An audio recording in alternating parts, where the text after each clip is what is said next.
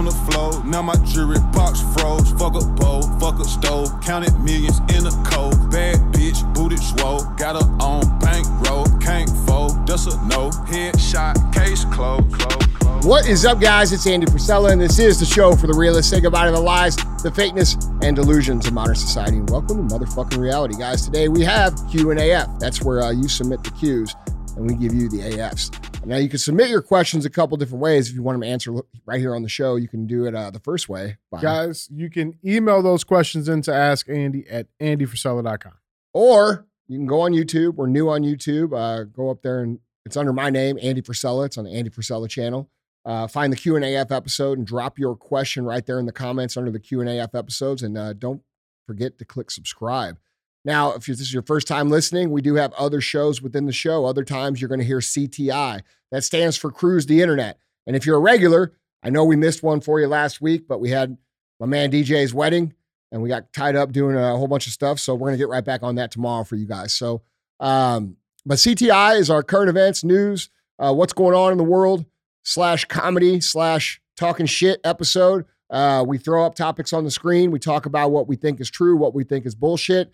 And then we talk about how we can be the solutions to these problems going on in the world. Other times we have real talk. Real talk is just five to 20 minutes of me giving you some real talk.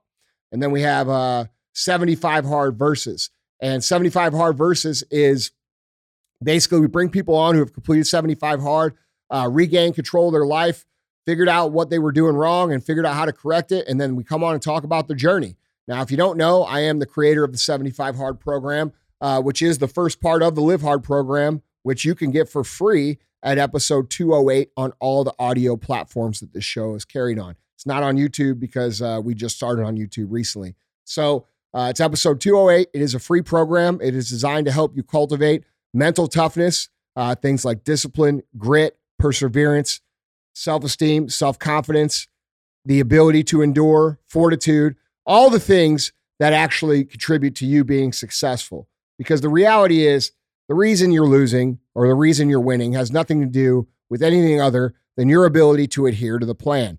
We can look in every single direction of our entire lives, a 10 miles deep, and there's going to be plans that will work for you. Your problem is you can't stick to it. And if you want to cure that problem and you want to understand that problem and you want to understand yourself better, uh, the Live Hard program is the way to do it. So it's free. It's episode 208 on all the audio platforms. Go check it out. Uh, with that being said, we do have this thing that we call the fee. Uh, the fee is very simple. If we bring you value, please share the show. All right. I get censored on every single social media platform heavily. Uh, our shows do not get pushed out because of the nature of the content that we talk about on CTIs. So if you think it's valuable, do me a solid, do DJ a solid, help us spread the word and uh, share the show. Yeah. Yeah. Yeah. Yeah.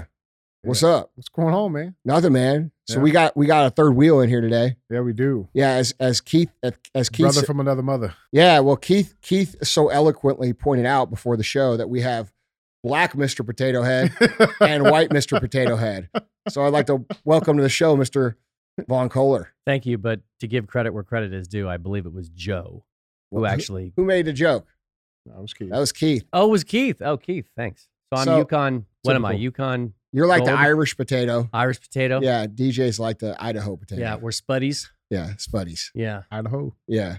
So I got Vaughn on. You guys remember Vaughn? Vaughn was my co-host on the MFCEO project and will continue to be my co-host on the new version of the MFCEO project that we're launching here very shortly. So he's actually in town to uh, help work on that project. Mhm. And I figured this would be a good time to help him, you know, jump in on the show and see if he's still got what it takes.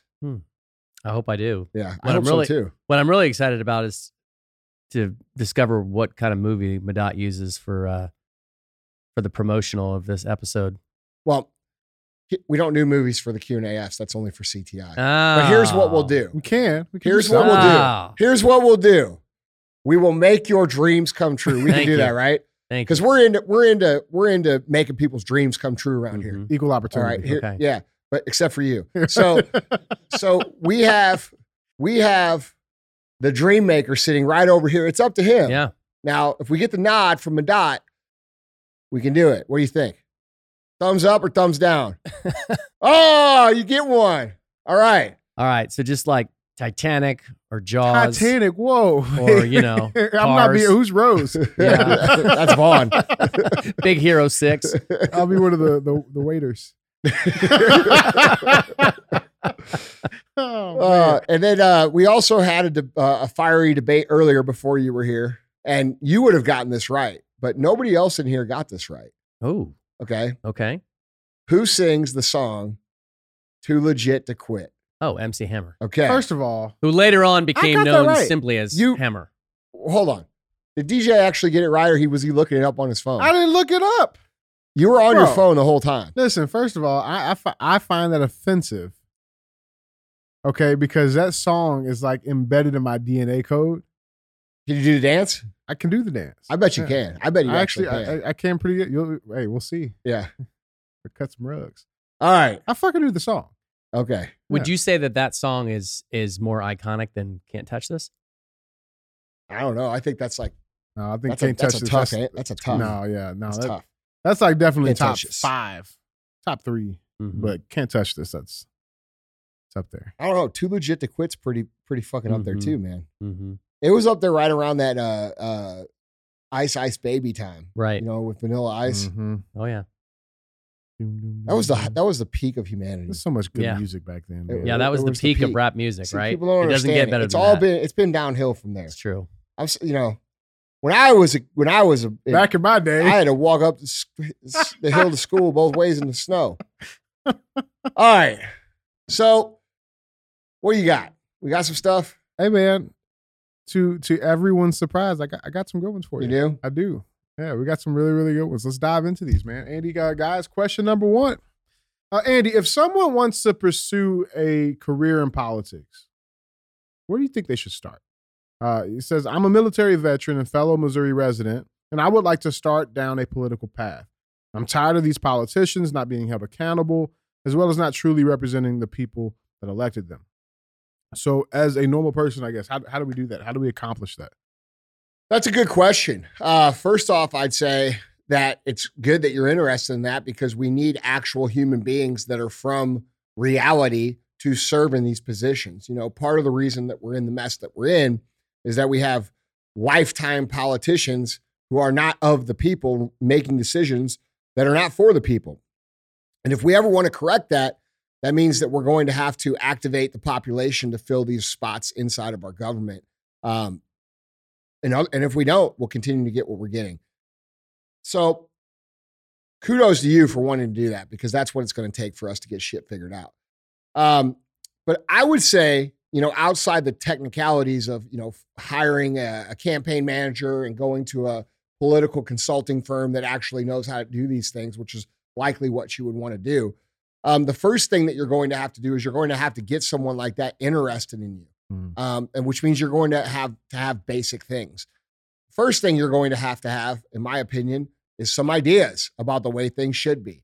And that would be no different than if you were starting a business. A lot of people want to start a business. A lot of people want to, uh, you know, get people to invest in them, aka have a political expert, you know, take interest in them. Um, and to do that, you have to have a business plan. And I would think it would be no different with somebody that wanted to be a politician, you'd have to have an idea for policy, a policy plan. All right. What do you think needs to be fixed? Because let's be real. We have a lot of people out here bitching about everything, but nobody's really offering other solutions or other ideas. I do that all the time. I tell you guys what I think should be, even if it's totally outside the reality of what we have right now. You know, I, I like to think about solutions. Uh, a lot of what we have going on makes no sense to me. And I think people are interested to hear from people with solutions and not just hear from people that are complaining. So I would take some time. I would take the top 10 issues, you know, that that are affecting, you know, society and I would write down what you think needs to be fixed about those issues and how you would fix them and what would you argue for and what would you support and what would you not support and make that very clear. And the second thing is, you know, to become a politician, you have to be able to communicate. All right. And not everybody's comfortable communicating more people are afraid of public speaking than they are of dying. And that's a skill that you have to develop. And do you know how you develop public speaking? You develop public speaking, shockingly, by speaking in public, publicly. right? you know, so uh, Well, that was a Kamala Harris line right there. yeah, I know, I know. I just didn't have the hand gestures, you know. Um, but we have to be real about what this takes. Like, you know, they make us feel like we're not qualified to do these things, and a lot of us aren't. Um, but the things that are that make us qualified are not that important. I, I'm not sitting here saying you have to be a polished, perfect public speaker, but you have to communicate your points and why you think they're valid and why you think these should be the way uh, that we do things because you have to compel people into joining your team. That's what politics is all about. Hey, here's the problem, guys. We all see the problem. Here's what I think we should do about it. Are you with me? Are you not with me? And you'll find out real quick if you have a future in politics. Yeah. You know, so I would start there. Yeah. I, I, want to ask you this. So, so, so to follow up, obviously make some policy uh, outlines, right? Work on your public speaking. But I want to ask you guys both this because when I feel like when we see the stereotypical politician, there's almost like this inherent uh, charisma. Okay.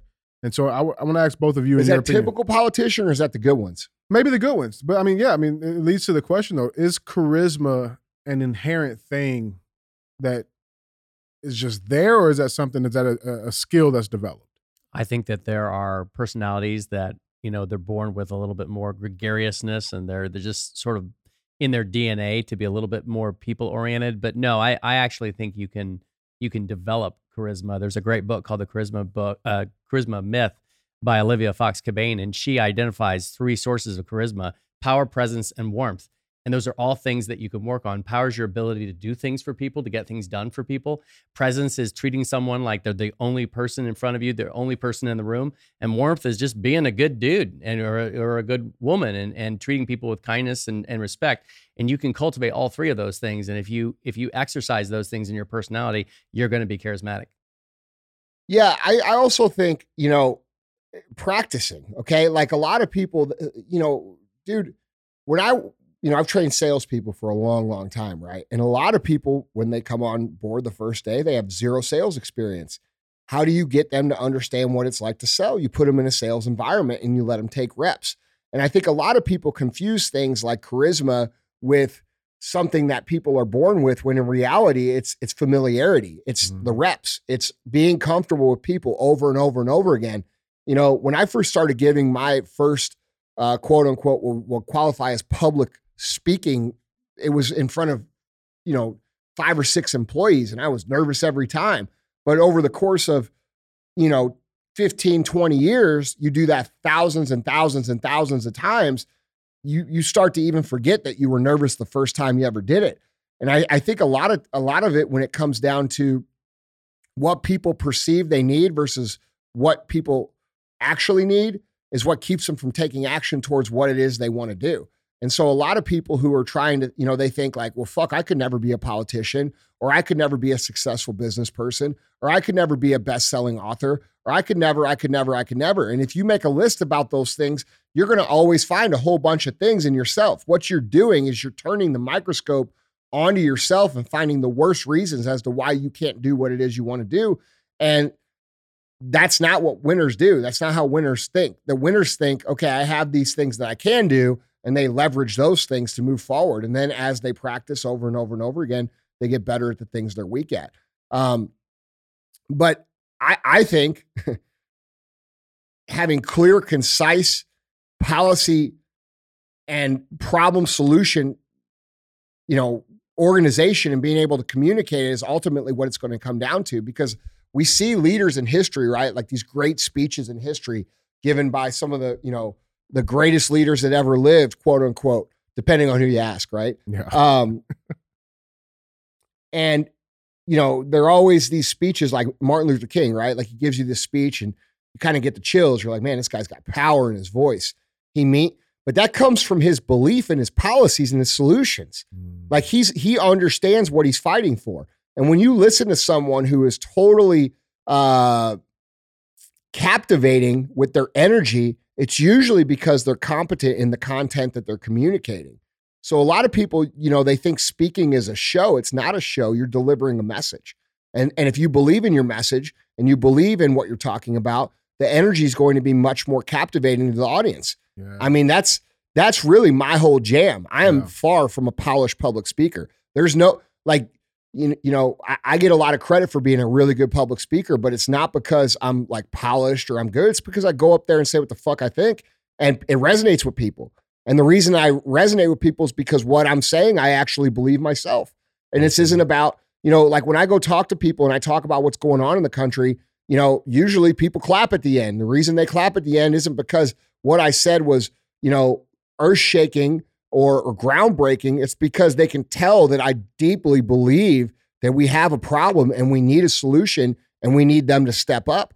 And that's going to come from you just understanding your content, understanding what you think the problem is, what you think the solutions are, and then going up there and delivering it with the intent that you're there to fix and you're there to serve and you're not there for yourself. You know, I think that's a big differentiator between politicians. Yeah. I mean, can we not tell kind of who's there to actually solve problems? I was about to say that, that the converse is true, right? Like you, it's very, very easy to look at any politician and they don't believe what they're saying. They don't believe in. There's no conviction. You Right. can easily tell, oh, that person's full of shit, Right. like Mhm. instantly. Yeah, but it's the same with sales. Yeah, It's the same with sales. This is why great salespeople understand their product and believe in their product. Otherwise, they're not, uh, you know, able to convince people that it's a great product. Yeah. And so I think a lot of this just comes down to getting clear on what you think needs to be done, which Mhm. most people refuse to do. I mean, let's look at what people talk about. I see a lot of influencers on the internet talking about what's going on in the world, but how many of them are providing solutions to the problems? I don't see a lot of that. I see a lot of people posting clips, screaming, saying, Man, look at this stuff. Or can you believe this stuff? Holy shit, I can't believe this is happening. And stirring up emotions, but there's no solution. Bro, we know the problem. And do you know the problem, Vaughn? Do you know the problem, yeah. DJ? We all know the problem. We We're fucking looking at the problem. We all feel the problem. We all see the problem in our fucking pocketbooks. We see the problem in the cities and the crime. We see the problem with all this shit. We're aware of the problem, but what's the solution? And that's where people are dropping the ball. The reason we don't have many leaders standing the fuck up is because we don't have many people offering solutions for people to stand up and do their own work. This is why I come on here every single show and I talk about personal excellence and raising the standard because what we actually need is not a violent revolution. Now, I think we're getting closer to that. If I'm being honest, I think we're getting closer to that. However, even if that were to happen, what about tomorrow? What about the next day? What about next week? What about next month? We would just find ourselves in the same situation after a- an amount of time anyway. Yeah. So we mm-hmm. have to change the culture. And the culture that needs to change is we have to take pride in not being dependent on these government bodies and these people who we all think are tyrants that we all know don't give two shits about us. Okay, so how do we remove ourselves and unplug ourselves from that system? Well, some of you are already sort of unplugged. Some of you are already fit and healthy. Some of you are already financially successful, but these are only parts of the puzzle. To be completely unplugged, you have to make more of an effort than that. You have to be fit because they want you fat. The reason they want you fat is because they want you sick. Why do they want you sick? Because they want you to take their medicine. All right. Why do they want you to take their medicine? Because that's where they make their money. If you're fat, sick, and taking their medicine and consuming all their data, you're the perfect mega consumer for their, their matrix they've created. So we have to remove ourselves from all these things. We can't eat fake food.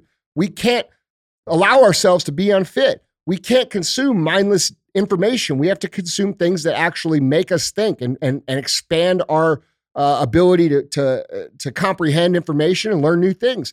Um, and we have to do this and we have to set the example so that our neighbors to the left and to the right of us see that happening. And when they see you raise your standards and they see you unplug your family from this control mechanism that they've created, now all of a sudden they start doing little things. Maybe they become a little fitter. Maybe they become a little healthier. Maybe they stop spending so much time on social media and more time reading some, you know, stuff that's going to help them out. All right. These are, th- that's actually what's going to change. Freedom in this country is highly misunderstood, in my opinion. I think most people in America believe that some hero is going to ride in on the white horse and say, You are all now free, like they do in the movies. That's not actually how freedom works. How freedom works is freedom is, is granted by yourself on an autonomous level according to how you exercise your freedom. And if you exercise your freedom to be fit and you exercise your freedom to capitalize on opportunities and become wealthy, if you exercise your freedom to put good information in your brain, if you exercise your freedom um, to use your voice when you see things that aren't wrong. Now you're operating as an autonomously free individual because you've unplugged your dependency from their program and you're also exercising your rights that aren't granted by government, but granted by God, according to our Constitution. Right. Okay. So freedom isn't something that Donald Trump's going to grant you. Freedom is something that you're going to grant yourself. And the reason that we have this chaos going on in the world right now is because not enough people understand this concept and are executing on this concept. So if you want to know what the solution is, that's the, that's the real solution to most things. Because when you get people unplugged, they get clear headed, they get healthy, they see what's going on, and they start to move up in their lives. Now all of a sudden they understand some other things that are happening in the world, and they're open to hear solutions that are outside the rails that they've set for us to, to, to run between. Mm-hmm. Mm-hmm. So, yeah, man. Mm-hmm. you know, Yeah, I would just add, going back to what you were saying about communication, the importance of being a really good communicator. I think the difference between the average politician and someone who is truly great, a truly great leader, an iconic statesman, is that those kinds of people are able to express really big ideas, ideas that call people to greatness in very simple, straightforward ways that that the average person can understand. You think about during World War II when the Nazis are just like blitzing England, you know, Churchill didn't get into the minutia of the strategy that they were going to employ to, to repel the Nazis. Instead, he got in front of everybody and he said, Well, here's what's going to happen. We're going to conduct ourselves in such an incredible way that a thousand years from now, when they're talking about all that English is England has ever accomplished, they're going to say that this was our finest hour. And then, like in the in the 80s, when in the middle of the Cold War, when you know it's United States against Russia and all the different politicians when they're asked in front of people, what you know, what's your policy for for winning the uh, Cold War, or what's your what's your philosophy of our relationship with Russia? All the people you can go back and listen to this and watch footage of this. All of the political candidates at the time were saying, well, there'd be a combination of uh, containment and then we'd work over here and then we'd do detente over here. They asked governor reagan what's your what's your policy uh, regarding the soviet union? And he looked at the the reporter and says my policy is simply this. They lose we win. And he was uh, to this day he is ranked as one of the highest most popular uh, presidents because he was able to take concepts of greatness and put them in terms that people can understand. And if we want to be truly influential uh, people who are you know active in politics we got to learn to do that yeah. you know i mean you go back to the first People uh, don't want any more of these nerds. no they Yeah. don't and and you go back to the first election uh, between uh, clinton and and trump and this is not a partisan statement this is a statement of fact okay hillary clinton's uh, motto or her little campaign slogan that year in 2016 was i'm with her like what does that even mean Yep. You just I'm with her. half the country. I- what does that even mean That, means you should vote for me because I'm a woman, not because I'm qualified. Right. And of course, what was Donald Trump's? Make America great again. Yeah. I don't care what you think about Donald Trump. He encapsulated an idea that was calling people to greatness. He expressed it in a really simple way. If we're going to win the culture war, we got to be able to do It that. also he also made it about America and not about themselves. Yeah. Right. That's another key thing about being in politics and being a great leader is is the selfless pursuit of the solution to the problem. 100%. right? Like this isn't a, a lot of these politicians, they make it about themselves. It's about Obama. It's about being the first black president. It's about being the first woman vice president. It's about being the first woman president. Americans don't give a fuck about that shit. Okay. Here's what we care about. We care that our fucking money goes as far as it can go. We care that we have the freedom to, you know, not be financially oppressed. We care that gas prices aren't $6. We care that we're not at war. We care that we're not shutting the country down. Like there's there's we care about things and those are the things that you should care about to cuz that's what politics is supposed to be. It's supposed to be a position of service to the people, not a mm-hmm. position of glory to yourself. And a mm-hmm. lot of these politicians over the last couple decades, it's been all about them. I'm the I'm the first trans general in the military. Well, are you fucking any good at being a Yeah, general? right. You know, are you good? Are you good at being an admiral? Like, are you good at the job? I'm the first this or that. Like, bro, I don't give a fuck about the first. Like, I'm over the first. And everybody else is too. You know why? Because the world's falling the fuck apart because we've been worried about the first instead of the best. And that's where we need to make the change. We need to put the best people in. And dude, and you know, here's something I'd like to say too.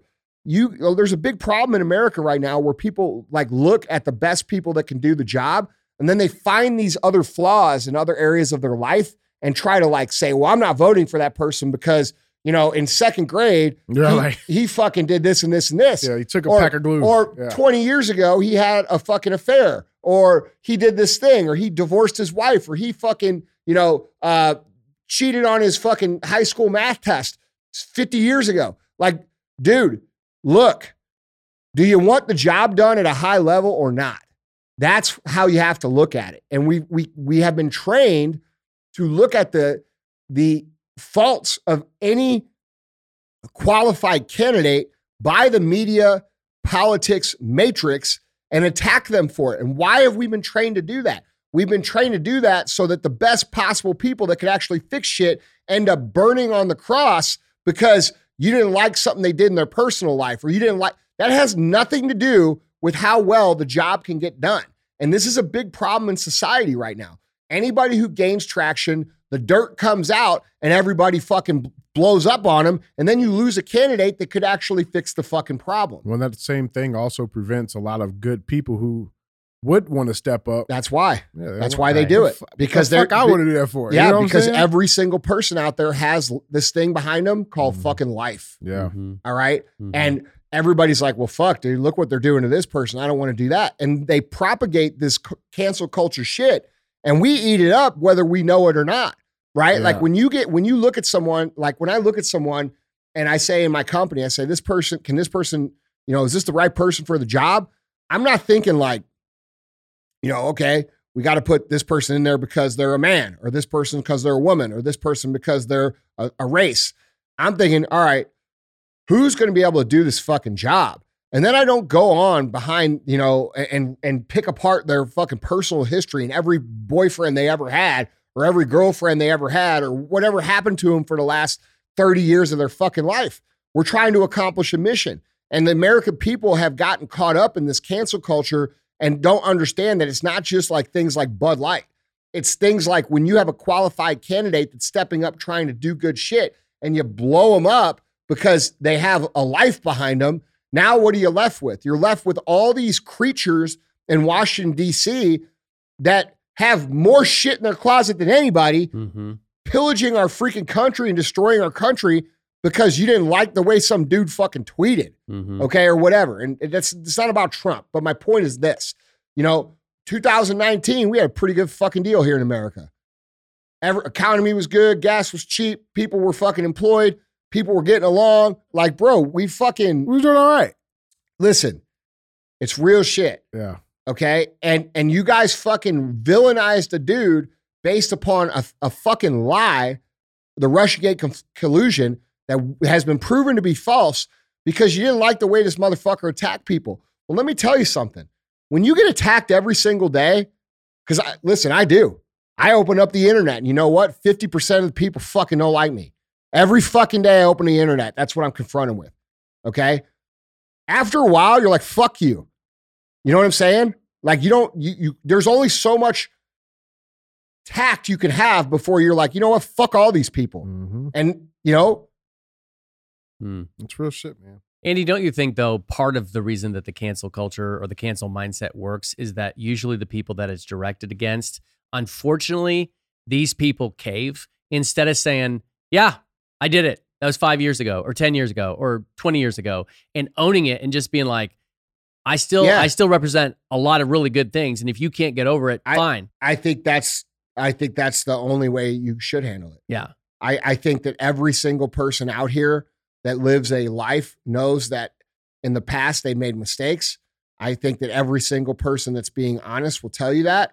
And I think that every single person watching from the outside can tell you that about themselves. Mhm. And I think that if you were just to say, you know, hey, that's that I fucked that up. Sure did. You know what? And that was why I quit doing this. Yeah. Or the change Yeah. explain the change you made and how, why you don't, you know what I'm saying? Mhm. Like I think, but yeah, you know, people do make it worse because they run and they hide and they squeal and they try to deflect.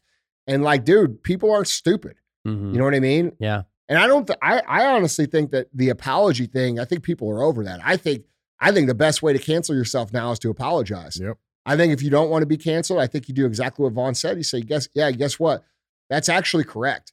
I did those things. I fucked up. I wasn't always the fucking person I am today. That's the point of life. I've gotten a lot better. I'm embarrassed of those things, but I've also changed my behaviors, and that's why I'm Mhm. continuing to move forward. Yeah. Mhm. But back on the things we need to be talking about.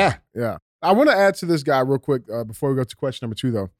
Um, I would also like to add that's great you're getting in. Get in, do your do your job, and get out. Don't make that a career. Yeah. That, that's I like agree to with me. I think I'm Dude, I'm, dude, I'm so tired you're, of You're seeing that. touching on a very important point. These politicians, this is not a way for you to become rich and famous. No. This is supposed to be service. This is supposed to be something that you're sacrificing. You're sacrificing four to eight years of your money earning potential or your business potential or your life potential to serve.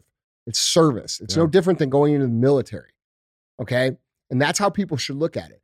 And we have these people that are in office for 30, 40, 50 fucking years, bro. Diane Feinstein just gave her power of attorney to her son. She's 90 years old. She's still serving in Congress.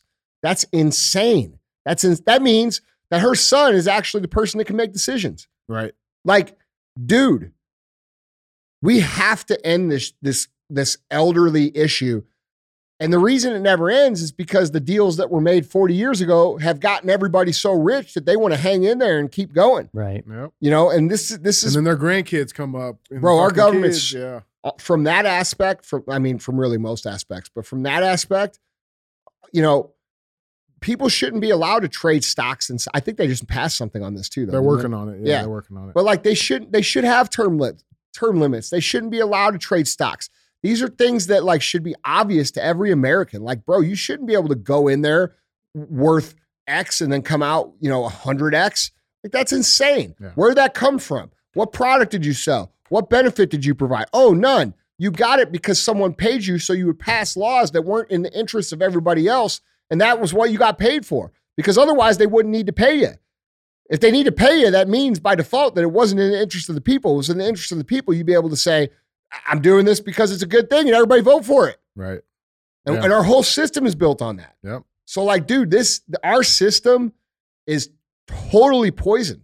And the only way to unpoison it, aside from it burning down, which I think is a real possibility, is to replace it with individuals like this gentleman who's looking to make a difference.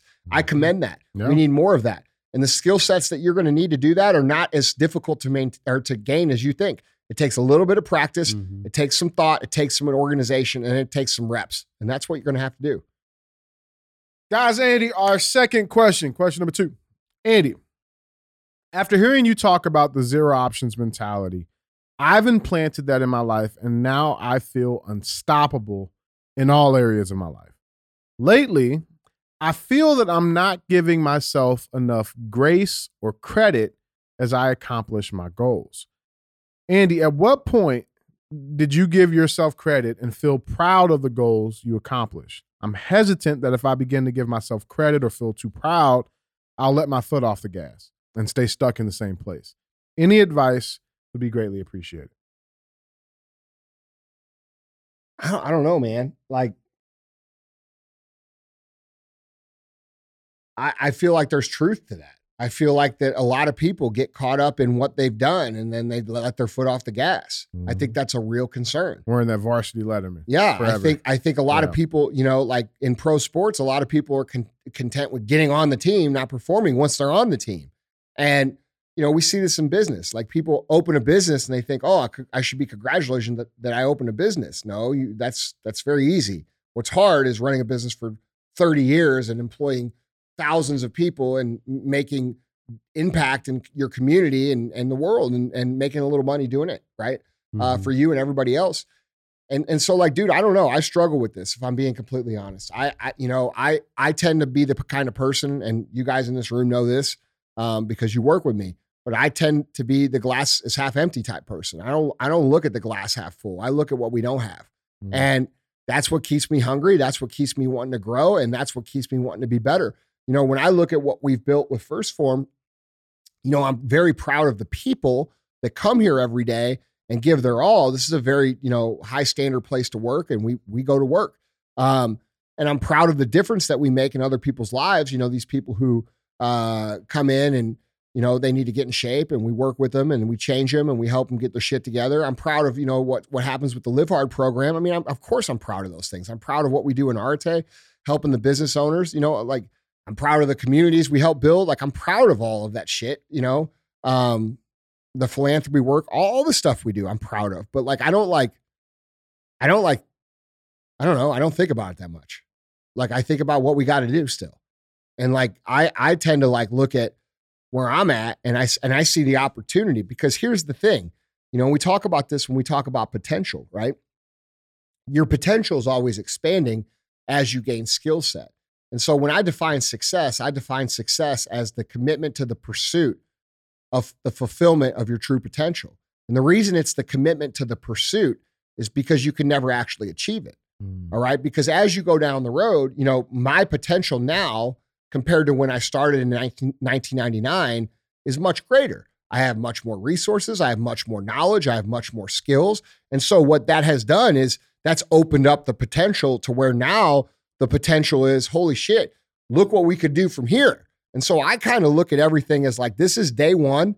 Um, everything we've done to this point is amazing and it's cool. And I'm, I'm glad we're here. We're, you know, like we're fortunate to be here, but what could we do from here? And that's the attitude that I, that I hold. You know, I, I, I know that if I don't consistently per, pursue that potential of what I could do or could be, or what we could become or what we could create, that that create that's going to create regret for me later because what's going to happen is I'm going to get to a point and I'm going to like, dude, a lot of people ask me this. They say, why don't you sell the company, dude? You could sell the company and never have to work again. Dude, I could have sold the company and never have to work again 10 years ago. Yeah. You know what I'm saying? Yeah. Like, that's not appealing to me. Mm. First of all, if you know me, what the fuck would I do if I didn't have something to do?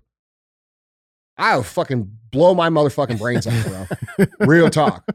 I, for other for the other reasons that I would want to now, you know. Right, But like the point is, is I have to fucking have a project, and we have to have purpose. You know, a lot of people we talk about this the the definition of happiness. You know, definition of happiness is discipline plus gratitude plus purpose. And if you don't have a purpose, if you don't have a project to work on, if you don't work towards fulfilling that potential, that the hap- the happiness can't really be there. You know, this is why you see this this these these very wealthy people get depressed and kill themselves. It's because they lost their purpose because they sold their company or they cashed out or they did something um, you know, that took away their daily mission in life. And we all have to have that mission. If we don't have that mission, how can we be happy? And for entrepreneurs, that's a big part of our mission. So, you know, when we talk about, you know, being proud, I, I think there's a lot of truth to being proud kind of keeps you from really getting to where you where you could or should go. Um, and, and you know, so and I know everybody doesn't think like that. I know some people get into business and they want to make some money so that they can make some money to go live their life. But I think for like the biggest entrepreneurs, the ones who really truly build, you know, eight, nine, 10 figure type companies, those guys are those guys, that's part of their life. That's part of what they do. It's part of their identity. And so for me, man, like, yes, I'm very proud. I'm mostly proud of the people that have developed, like guys like Cody, who's been with me for 17 years, or, you know, uh, uh, I mean, a lot of these people, dude, I've got tons of people here who have been five years longer. You know, I'm proud as fuck of these people. And I'm proud of the work they do because it's not me doing the work, it's them doing the work. All these people you see changing their lives out there, it's them doing that. It's not me. And um, that makes me proud. But in terms of like, you know, I just, I don't know. I don't like, I don't focus on it. Like, do you think I focus on it? No, I, what comes to my mind is in the early months of the MFCEO project, um, we did an episode that focused on this whole idea of evaluating your life 24 hours at a time, what you call win the day. Yeah. And the best thing that I learned out of that is that's how I evaluate my own great, greatness or my own uh, the level to which I've invested in my the pursuit of my full potential. Is that I've, I, you know, I might have written a book a couple years ago, and and I can look back at that and I can be grateful that God gave me the strength to do that, or that I kept the promise to myself to do that. But in terms of how I evaluate my current greatness or the level to which I'm pursuing my potential, it's irrelevant. It's irrelevant because it happened in the past. And so being around you the that's last a great point. being around you the last couple years, like that's how I've been trying to continue to train myself to think is that I- I can I can be full of gratitude. I can be full of thanksgiving for the things that I've done in the past and the accomplishments I've had. But it's irrelevant to my current grade. That's how I feel too, dude. Like I feel like, you know, like like when I look at like what we have going on here, I don't come to work every day and be like, man, like we're fucking crushing it or we're killing it. I definitely feel fortunate and grateful to be at this point. Mhm. Um, and I'm glad we didn't quit. And I'm glad we were able to work through the hard things. But like, I'm very aware that the life I live now is the product of who I was two, three, four, five years ago. And um, if I want to continue to live the life that I like, uh, and then provide that life for the people that I love and care about and go to battle for every single day, which are the people in this building and people affiliated with my companies.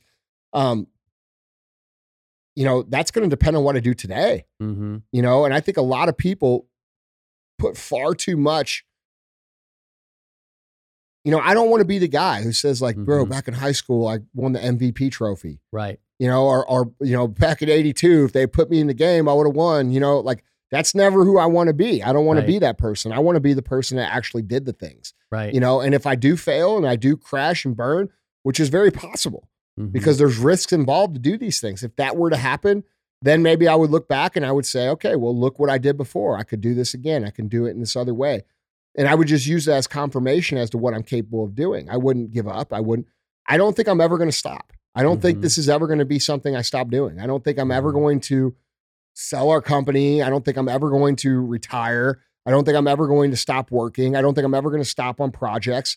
You know, like just like this new MFCEO that we got going on. Mhm. Like, dude, why are we doing this? We're not doing this so that you know for any other reason than we recognize that it's the timing. It's much more needed right now than it was even in 2015 when we started it. Absolutely. So it's a purpose driven mission that we're working on because we recognize needs that be filled. And, you know, I don't know, for some reason, I got cursed with this thing where it's like, well, if nobody else is doing it, I guess I'll fucking do it, Mhm. you know? And, and I don't know. Like, I, Mhm. I- uh, let me tell you, and Vaughn, you know this, and everybody in this room knows this, and DJ, you probably know it as good as anybody. It's fucking hard as fuck for me. Like, this shit is not easy for me. There's nothing about what I do that's easy. I live a very difficult life for me. Now, there's other people that are probably at my level that probably handle it better and they're probably more skilled and they're probably more talented than me. Um, you know, there's a lot of people that are smarter than me. And and there's a lot of people that are better at handling stress and pressure than me.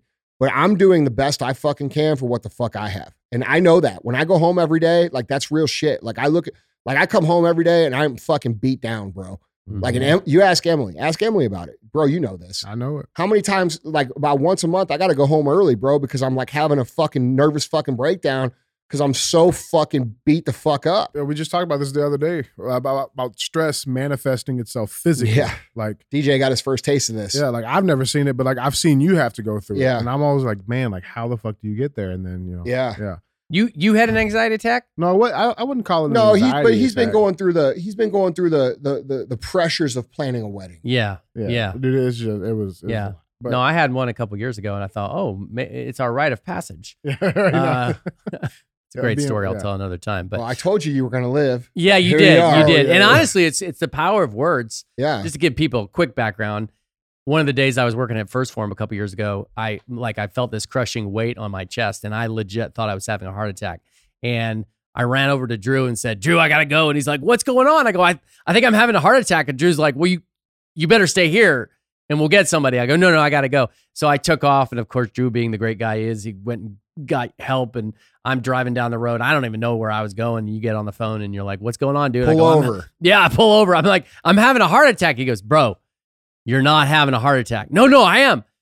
This happens to me all the time. You're having an anxiety attack. And dude, it is crazy about the power of words. Yeah. When you said you're having an anxiety attack, Yeah. all of a sudden I was like, Oh. And Yeah. my symptoms like significantly Yeah. reduced all Bro, of a bro, sudden. we we know exactly what to tell ourselves to get ourselves in those states too. yeah. You know what I'm saying? Like it's it's really listen, bro.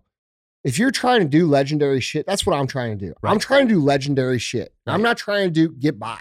Like, and that's where people misunderstand my content a lot. Like, you know, you see these clips of me going around the internet, and I see a lot of people, and they're like, "Fuck, this guy's fucking crazy," or like, "He's fucking."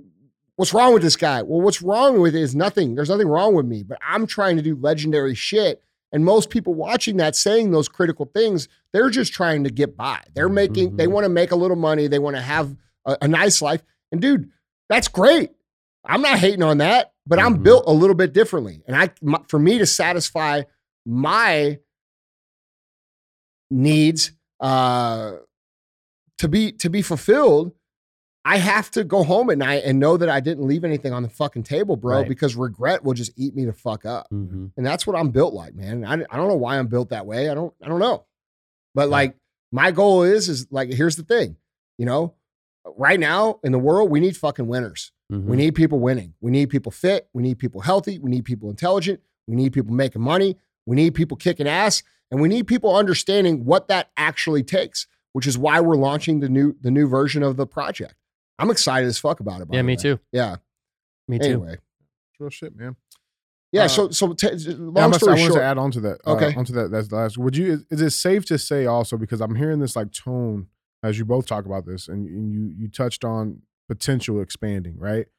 Is it safe to say uh, to also kind of you know keep this this feeling that this person's having is that also increasing the goals and expectations that you set for yourself, right? If you're constantly increasing that, knowing where you are compared to where you want to be, keeping that gap so freaking big, hitting these milestones, you're not even focused on that because you know I- where your expectations lie. Is that look, dude, I've dealt with winners at the highest level, athletes, business owners, um, all day long. I mean, we got the highest level athletes to come in here, bro. Like the best people at their fucking craft, the best music artist at the seventh top. year se- seventh grader? That's what I'm Like, saying. I yeah. well, we yeah we do have the best best uh Highest Best- ranking QB in the high, highest rated Yeah, seventh grade Q- quarterback here at 1st Phorm today, in the uh, country. which is pretty cool. That is cool. Yeah, That's wild. he's awesome. And by the way, I found that kid on my own. right. but um you know from my experience about dealing with these people now in athletics it's different because you have a time frame right the cool thing about business and entrepreneurship is you can do it your whole life um but dude i've seen a lot of people fail and you know why most people you know why most of these people that i've witnessed fail because they get to a certain point which was always the point in their head and they either get within like 10% of it or right to it and then they think they made it. And when they think they made it, they take their foot off the gas and they start talking about what they did instead of what they're doing or the opportunity they have in front of them. And then everybody else keeps moving forward and they stay right where they are. And five, six, seven years down the road, they're out of business or they're out of a career. And it's because they put a lot of weight into that milestone that was appropriate 10 years ago to think about, but it's no longer appropriate because of like what I said a minute ago, your potential is continuously expanding. So real champions, like real talk, Tim Grover will tell you this too. He's coached the highest level people ever. Um, they raise the bar before they hit the, the goal.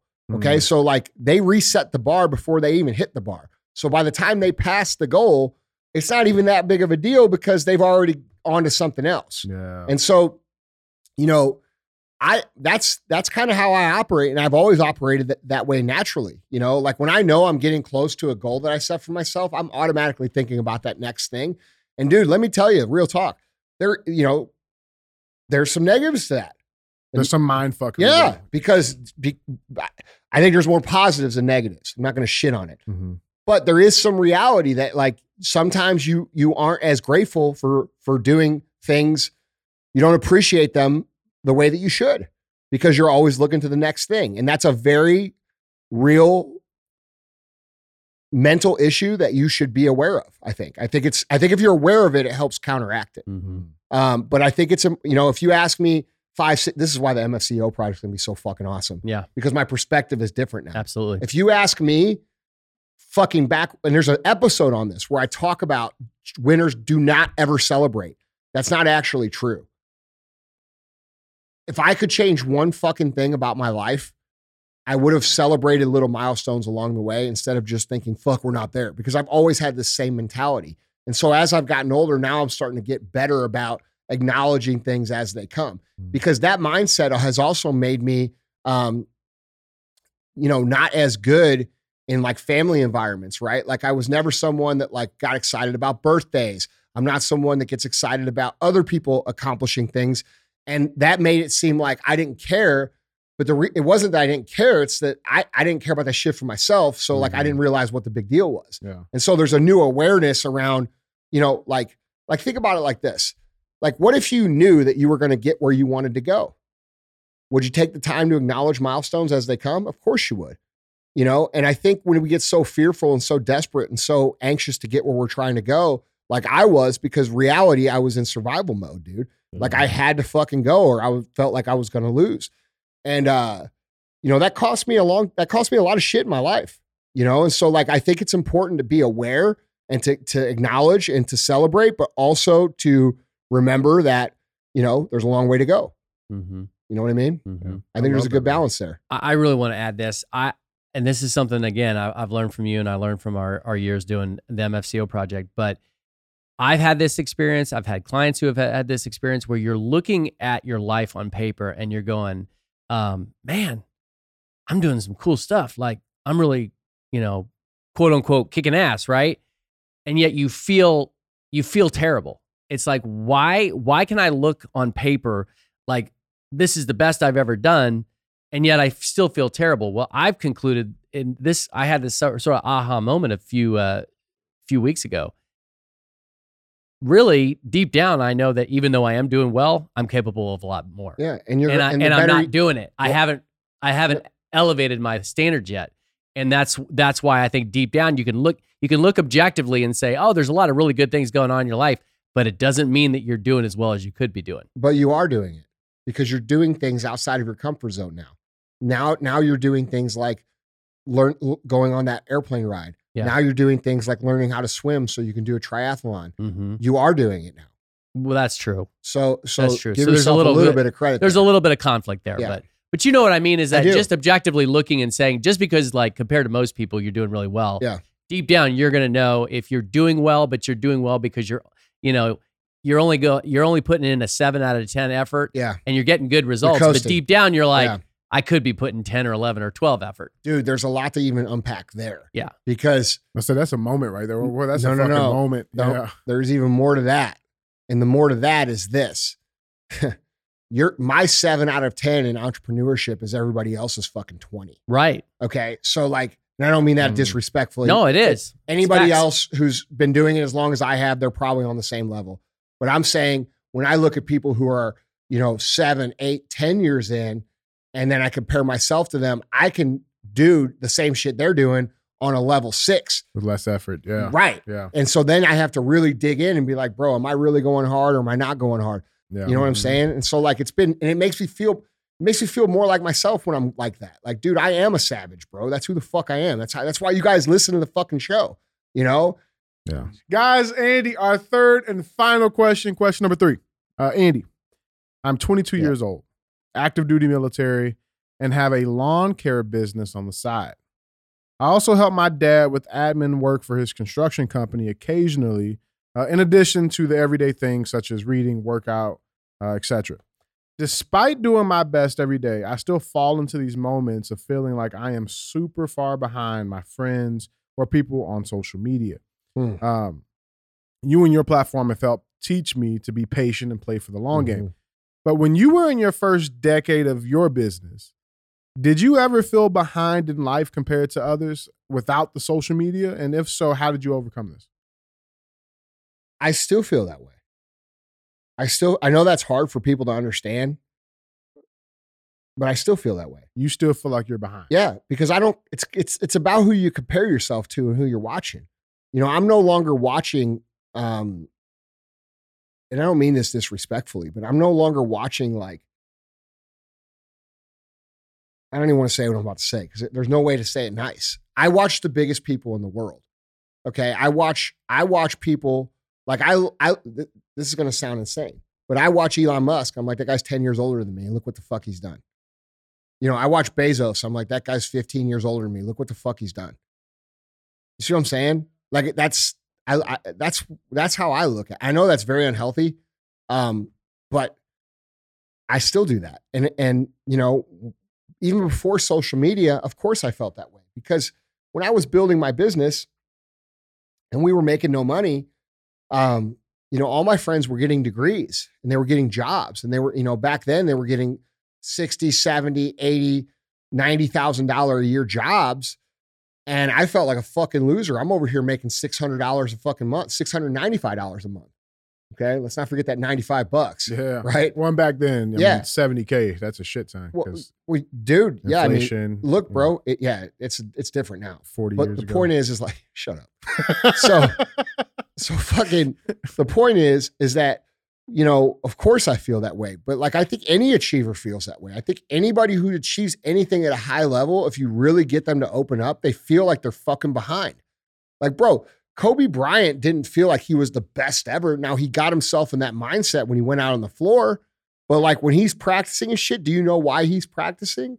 He's practicing because he knows or worries or questions whether or not he is actually the best ever. And he wants to make sure that's going to happen. And so a lot of our drive and our and our and our go as an entrepreneur comes from that feeling of feeling behind. And I, I think that's a great feeling to have.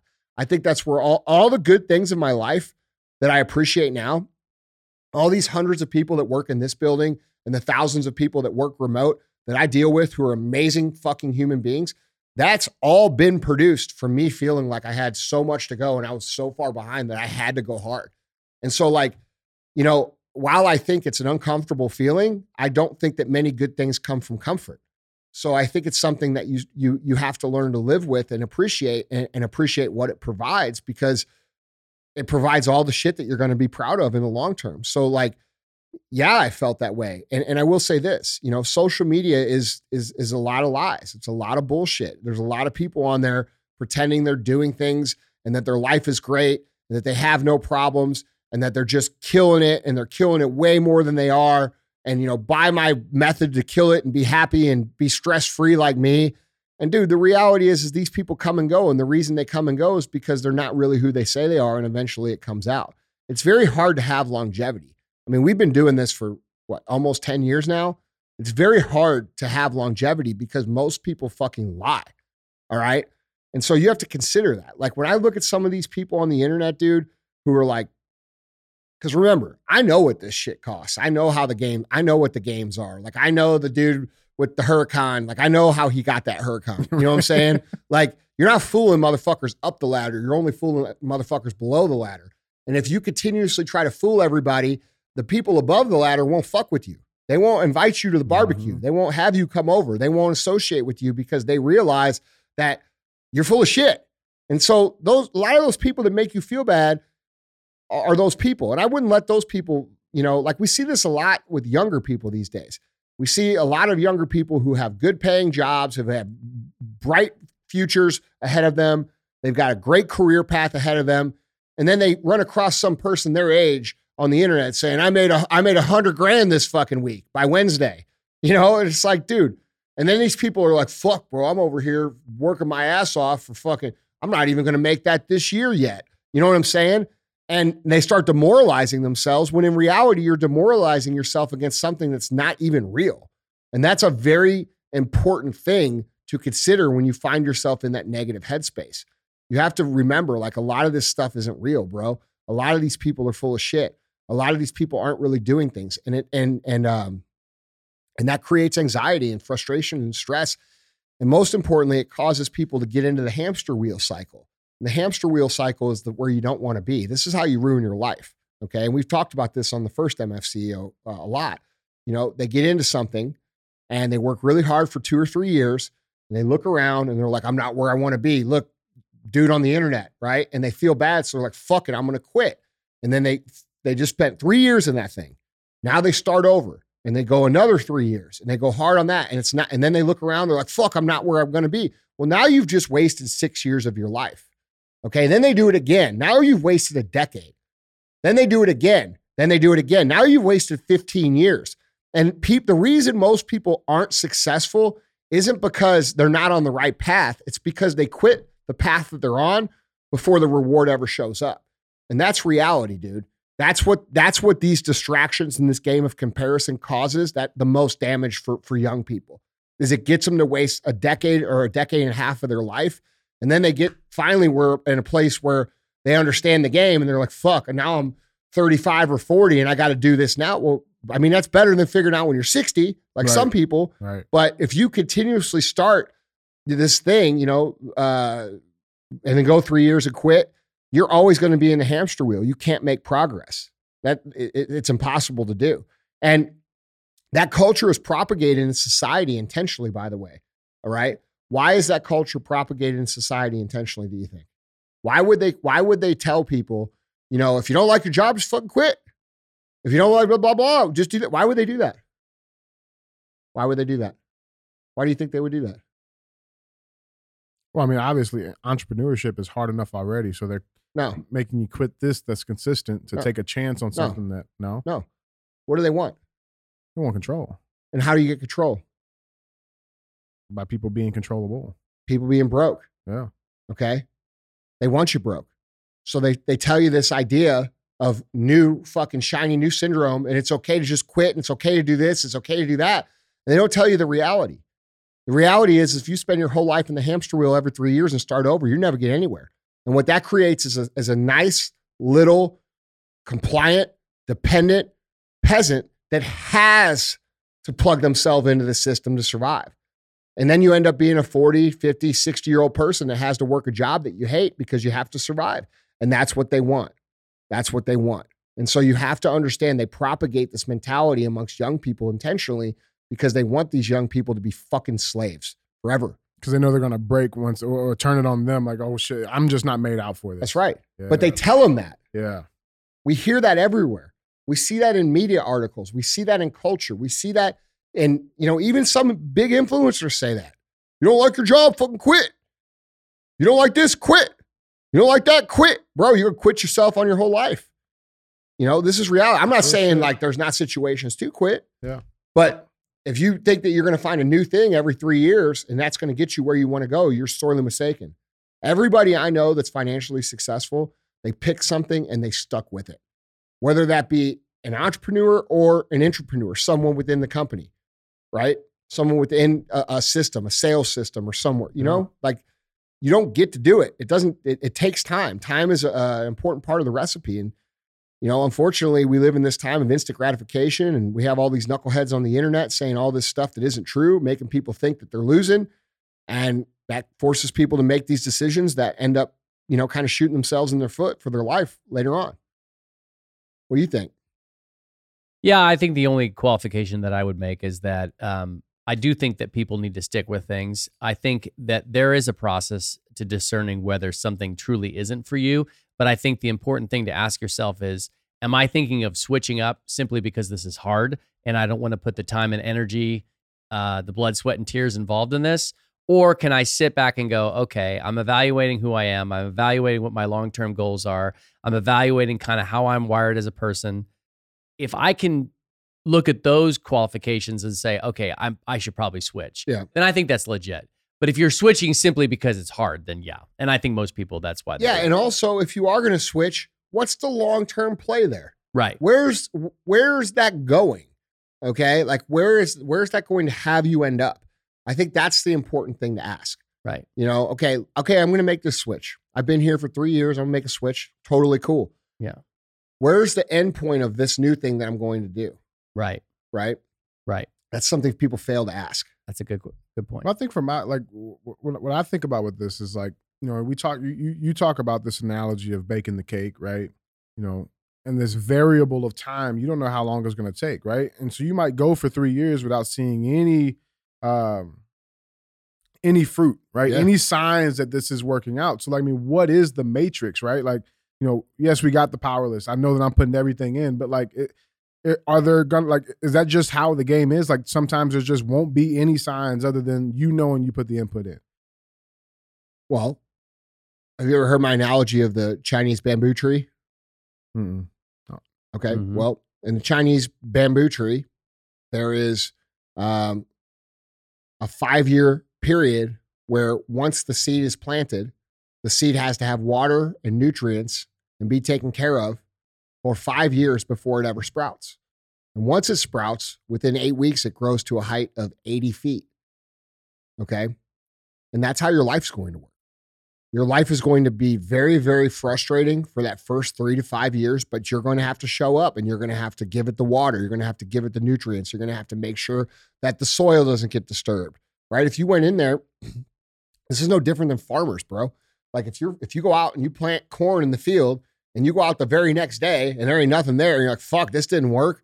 What would happen to the people of the world? Mm. They'd fucking starve. Yeah. Okay. So luckily we have people that understand like shit takes time and you got to have certain things. You got to have water. You got to can't have too much water, got to have just enough, right? got to have the right conditions, got to take care of the soil. The, these, this is no different than your life. You have to understand that when you plant the seed, there's going to be a time where you cannot see anything happening. It's no different than losing weight. Like when you were 350 pounds, like I was, um, the first fucking two months, I couldn't even tell the difference. I was pissed. yeah, I'm like, fuck, I'm still fat. Yeah, right. You know, it sucks. Uh, but then, you know, you go to put your jeans on because Yeah. you finally put have the courage to put your jeans on. You're like, oh, All right. Getting a little looser, Yeah. right? And the scale saying, oh, you're down 15 pounds, but you still look the same. Mm. But as you continue to go, you continue to look a little bit better and a little bit better and a little bit better and a little bit better. All right. And that's just how it's going to go in your life, too. That's why fitness is such a great parallel for life. Yeah. Mhm. But that's the game. You have to. You have to. Accept you have to be that. prepared for a period of time where you're going to be very frustrated. Mm. You know, and my my my advice for anybody going through that period of time right now would be to remind them that if you quit now, this is all for nothing. That's something that has always kept me going. If I quit now, all this shit I've done is for nothing. Like like if I were to sell my company now, all this pain and all this shit that I did was was for nothing because I didn't achieve what it is I had the potential to actually do. You see what I'm saying? So like these things I mean it's it's it's something to Mhm. think about. And I think Mhm. everybody has to decide what's right for them. You know? Mhm. Yeah, man. I agree. Yeah. Love it. Love it, man. Well, guys, Andy, Vaughn, that was three.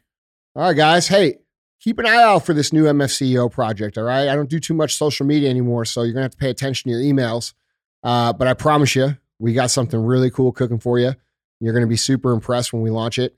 Uh, and I know it's taking a little longer, but you're gonna understand why we do. So I appreciate you guys. I love you guys, and uh, don't forget to share the show.